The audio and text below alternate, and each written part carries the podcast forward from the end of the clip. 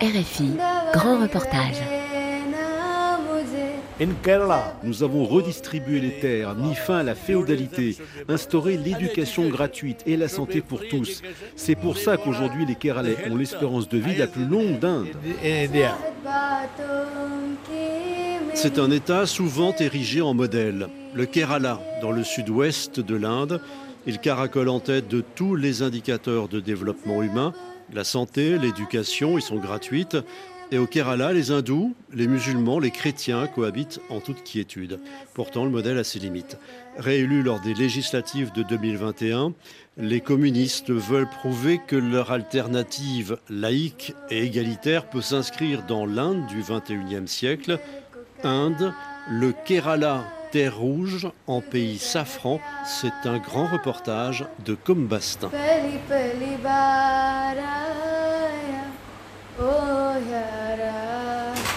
Ce jour-là, la crème du Communist Party of India s'est donné rendez-vous au Mahatma Ayankali Hall, un grand auditorium de la capitale Trivandrum, construit par les colons britanniques, mais renommé en l'honneur d'un célèbre réformateur anti-caste du Kerala.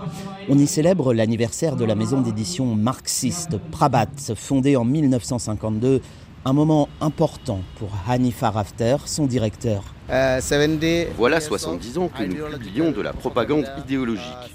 Des livres sur Karl Marx, Engels et les fondateurs du communisme au Kerala, comme le camarade Damodaran, héros de l'indépendance. Pas seulement des livres historiques, mais aussi une réflexion sur comment adapter la théorie marxiste au monde d'aujourd'hui, de demain. Nous les distribuons parmi la masse et les travailleurs du parti. Sous la voûte du bâtiment, des écoliers récitent des poèmes et des petits stands proposent de la littérature communiste, mais aussi des romans. Venu participer aux célébrations, le camarade C. Divakaran, ancien ministre de l'Agriculture. Bienvenue au Kerala, Sakav. Ici, ça veut dire camarade. Vous savez, le Parti communiste a été un acteur majeur de l'indépendance de l'Inde. Le peuple s'est battu en suivant les idéaux de Gandhi et des communistes. À la différence du parti du Congrès, nous pensions que c'était par la lutte armée que l'on obtiendrait la liberté. Fondé en 1939, le Parti communiste du Kerala dirige toujours cet État en coalition en 2023. Le fruit d'une longue histoire révolutionnaire, raconte Sediva Karan. Au Kerala, ce fut une lutte magnifique. Les opprimés se sont mutinés, influencés par la révolution russe de 1917. Nous avons défait les monarques locaux de Travancore, nous avons redistribué les terres, mis fin à la féodalité, instauré l'éducation gratuite et la santé pour tous. C'est pour ça qu'aujourd'hui les Keralais ont l'espérance de vie la plus longue d'Inde.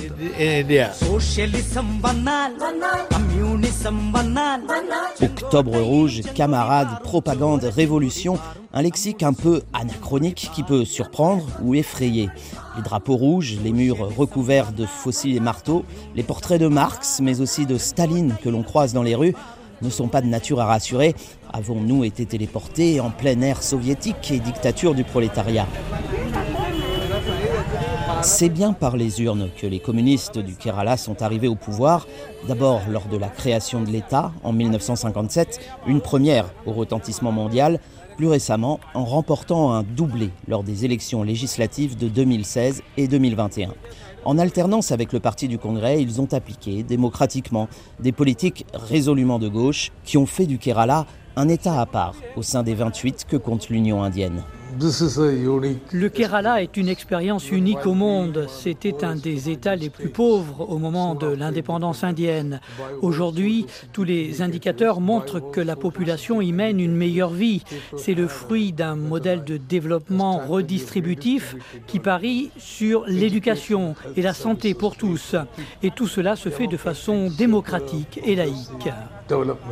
Ancien ministre des Finances, Thomas Isaac est l'auteur de nombreux livres, dont le dernier, publié en 2022, s'intitule Kerala, un autre monde est possible. Et les chiffres lui donnent raison. Le Kerala bénéficie du plus haut taux d'alphabétisation d'Inde, à 97%, et de l'espérance de vie la plus longue à 76 ans. Ici, le salaire minimum pour un ouvrier est de 800 roupies par jour. Dans le Gujarat, l'état de Narendra Modi, c'est 300 roupies. Beaucoup pensaient qu'un tel modèle allait freiner la croissance. Mais aujourd'hui, le PIB par tête du Kerala est bien supérieur au reste du pays.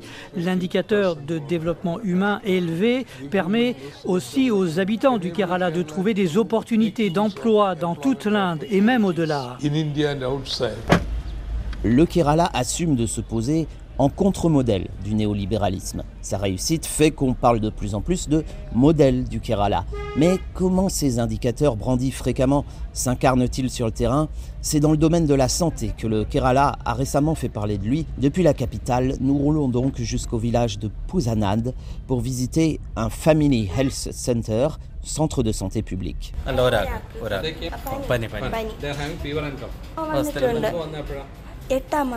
Nous sommes venus parce que notre fille présente des signes de fièvre. Hier déjà, elle a été examinée, mais je pense qu'il lui faut des médicaments.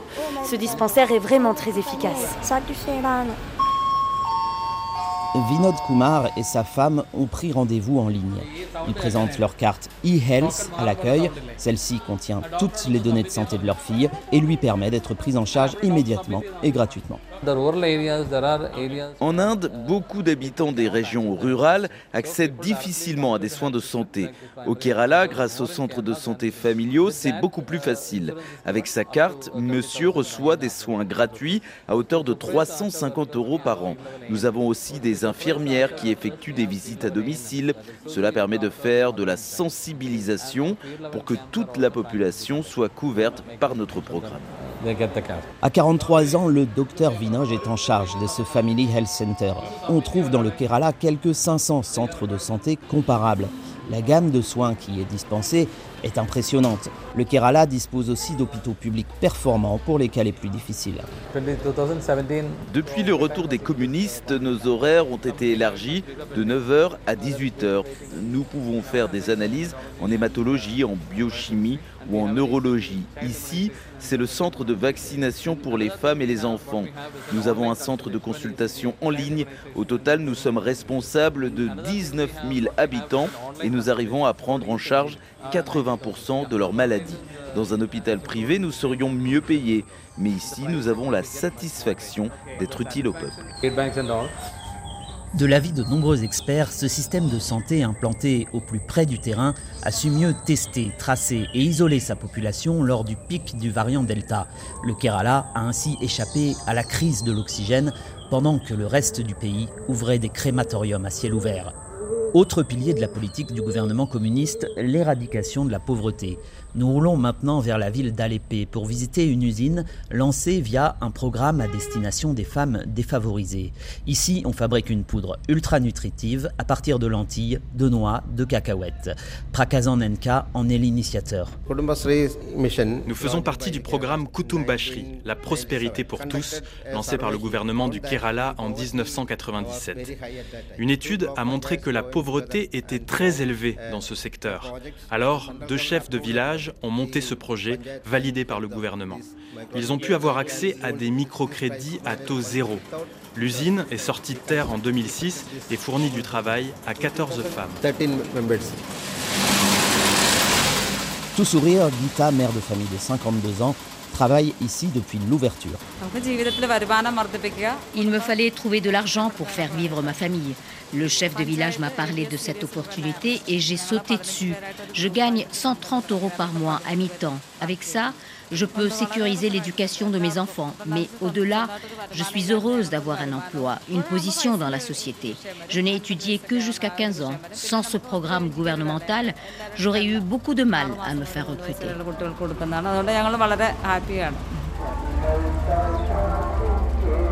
Des centaines de milliers de Keralais bénéficient du réseau communautaire de Kutum Bashri au sein de 2000 micro-entreprises.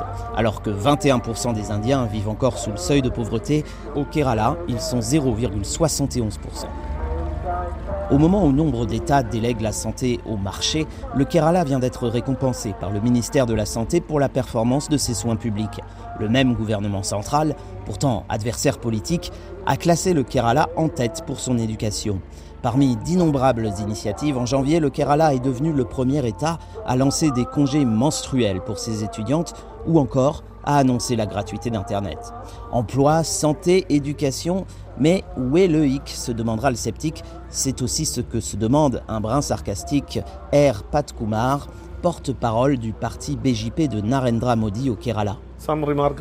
Il y a bien des choses remarquables au Kerala, mais si c'était un modèle si incroyable, alors on devrait pouvoir le dupliquer partout en Inde. Avez-vous vu un État se revendiquer du Kerala Non, car en réalité c'est un échec. Reste qu'en 2021, le Parti nationaliste hindou BJP a perdu l'unique siège dont il disposait au sein de l'Assemblée du Kerala.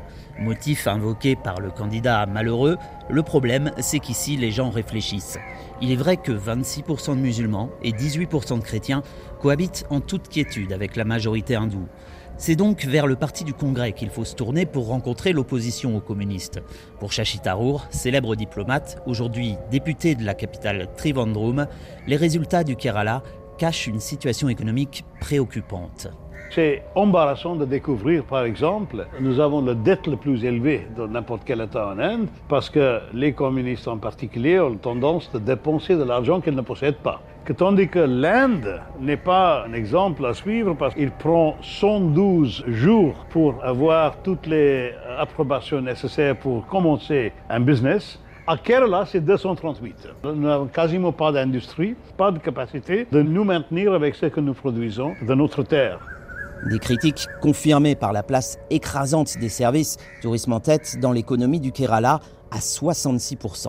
Et une bureaucratie qui, selon le député du Congrès, entraîne la fuite des cerveaux du Kerala vers des contrées plus capitalistes. Nous avons le taux de chômage qui est le plus élevé en Inde. Pour les jeunes, c'est 40% de chômage. Alors maintenant, les jeunes veulent quitter notre État pour aller ailleurs et aller à l'étranger. Nous sommes trop dépendants sur des remittances qui, nous sont envoyées de pays golf et d'autres pays étrangers. Moi, je préfère éliminer une grande portion des régulations, d'inviter des hommes d'affaires de venir ici et de de.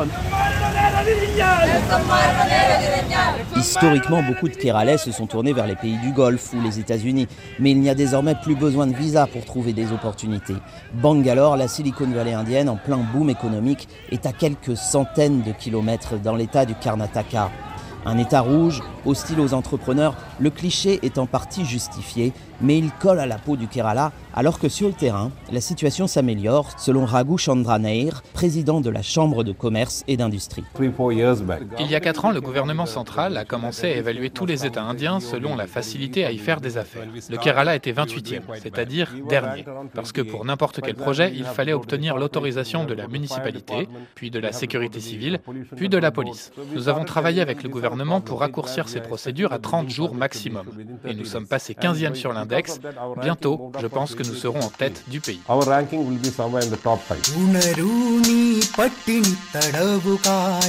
Le Kerala est un peu victime de son modèle. Combiné à l'espérance de vie élevée, la fuite des jeunes cerveaux fait que l'âge médian au Kerala est le plus élevé d'Inde, 35 ans. De quoi aggraver la dette en faisant augmenter les dépenses de retraite, fixées à 60 ans dans la fonction publique.